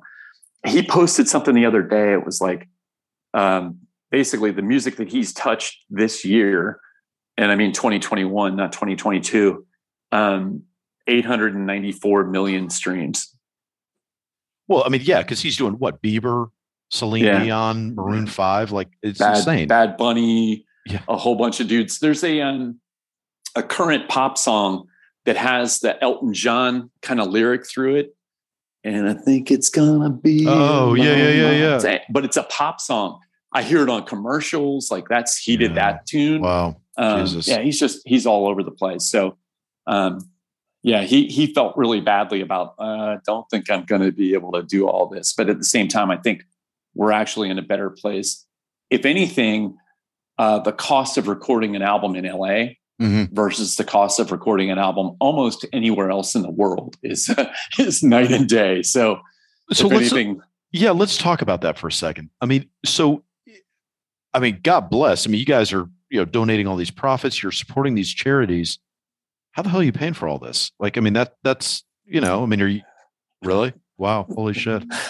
Yeah, that's kind of my contribution aside from writing the music and everything else is like I'm donating the proceeds and funds, you know, to uh, to be able to pay for it all and fund it.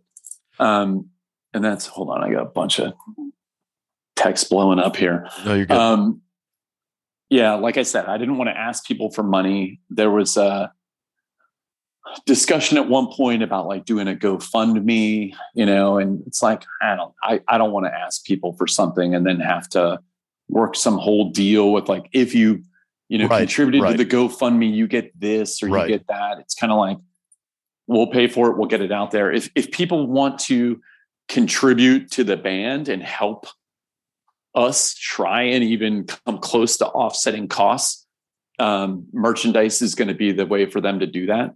Okay. So if they buy a T-shirt for twenty two bucks, um, you know we're we're getting 100% of those profits and that basically pays for our travel and gas just to be able to get together and uh, and rehearsal space time and fees and everything else. But so elephant in the room why not just why not just be a for-profit band and go okay hey look you know i got to fix my own oxygen mask before i can affix it onto the charity next to me you know like and and have the band be able to pay for itself and you know treat it like you would any other band?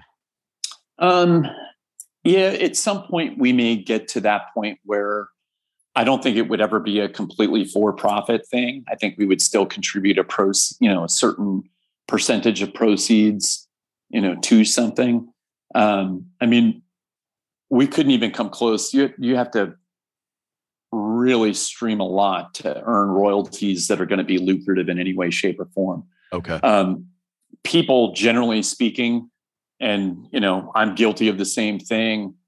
Uh, people generally don't buy stuff. They stream it and streaming pays at a completely different royalty rate than if you were to buy a song on itunes or buy the album on itunes. So if if an album sells for 9.99 on on itunes um, Apple Music takes about 30 cents off each song. So you end up making about $6 on it. But if you're streaming, unless you're in the millions of streams, it really is not lucrative.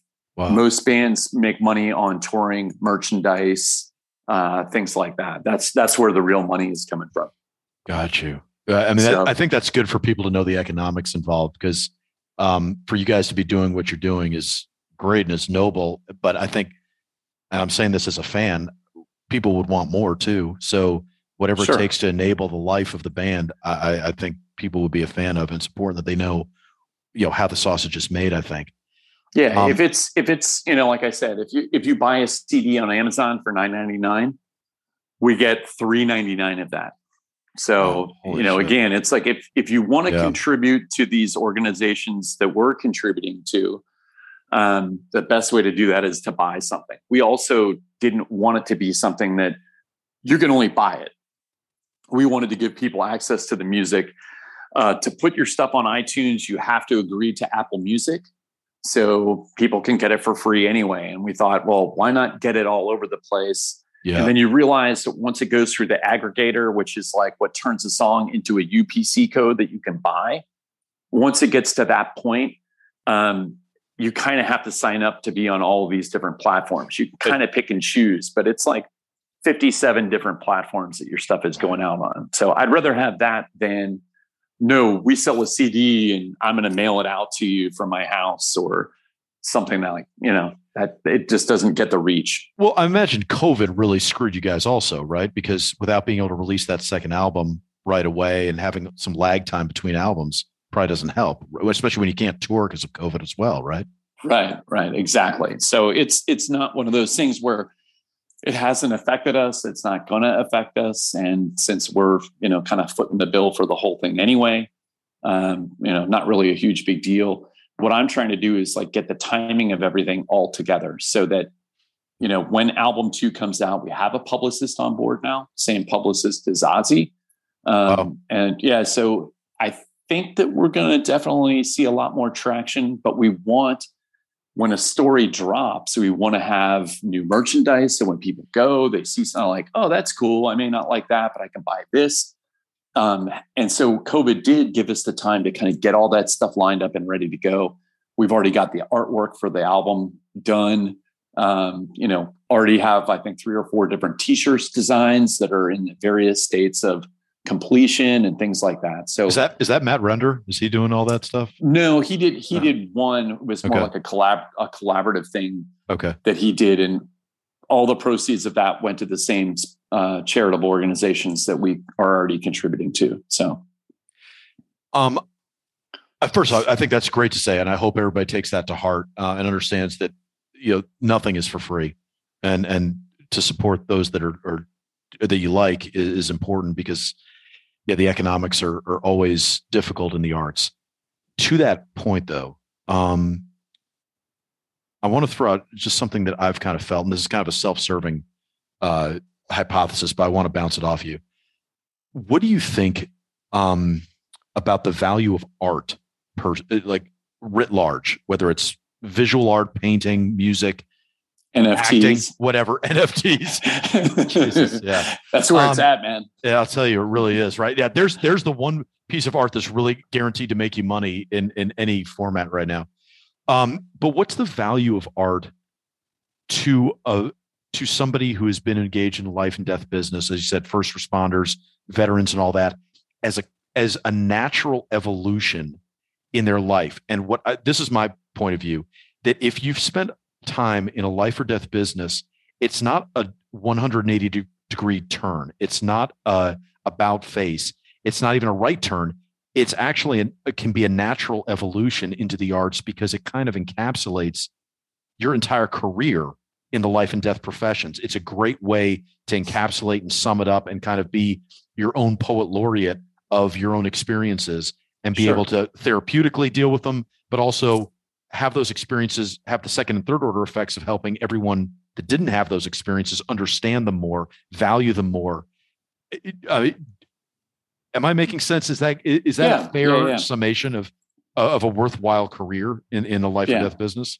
Ab- absolutely. And if if like I said, if there's any value to the whole project, it's the fact that it's connected with as many people that it's connected with and it it far exceeded my expectations. You know, I, I, feel like I set a very realistic and achievable goal. You know, if I can get five thousand people behind this and you know download it, stream it, whatever, then that would be a win. And we're in the hundreds of thousands of yeah. downloads and streams and everything else. So it it's gone way above and beyond, and I feel like we really have something good. We've got a good story to tell so getting a publicist involved, I mean, literally had to like fight off publicists, eight of them. You know, it was kind of like I could choose which one I wanted to use because they all wanted to be able to tell the story.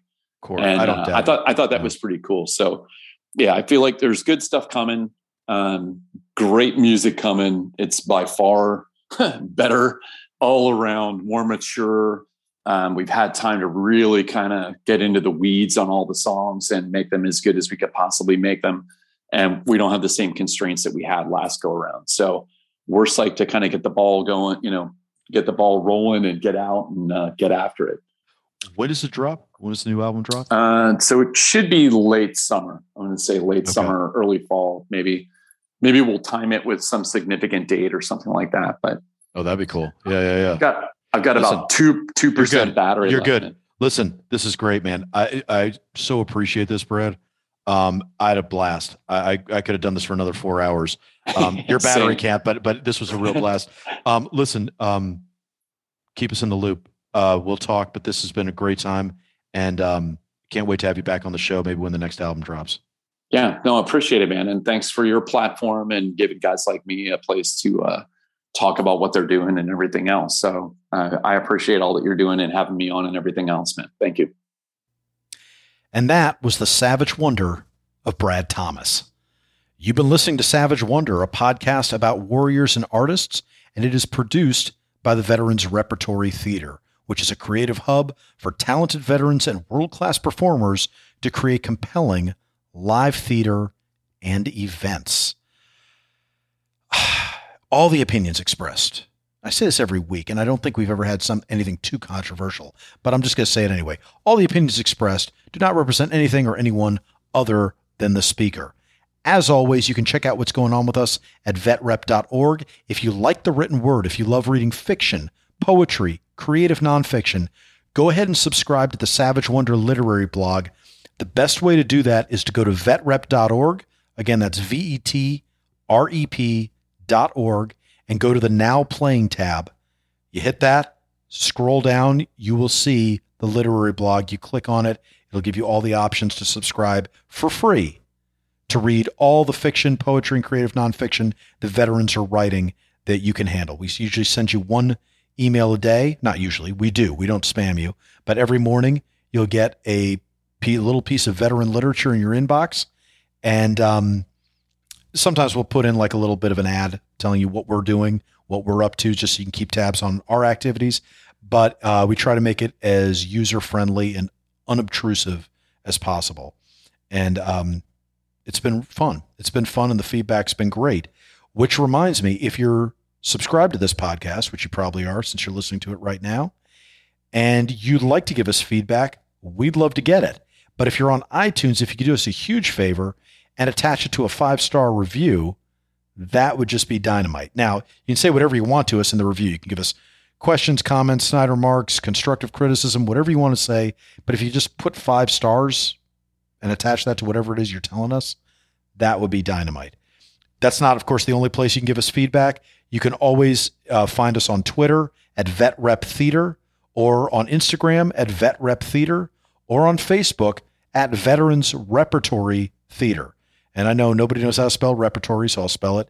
It's Veterans R E P E R T O R Y Theater, and that's E R, not R E, because we're American and not British. So any of those platforms are a great place to reach out to us. Uh, send us your questions, comments, snide remarks, constructive criticism. We love to hear all of it. If you want to submit your work to Veterans Repertory Theater or to our literary blog, and you are a veteran, which you have to be to submit us the work to us. Um, you have to be a veteran, or you're immediate, or you have to be an immediate family member of a veteran. Uh, in that case, again, go to vetrep.org, go to our submissions tab, and you will have all the options right there, staring in front of you, in various drop-down menus to be able to send us whatever it is you want to send us. As always, thanks to our producer Mike Neal. I'm Christopher Paul Meyer on behalf of the Veterans Repertory Theater. See you next time when we'll dive further into the savage wonder of it all.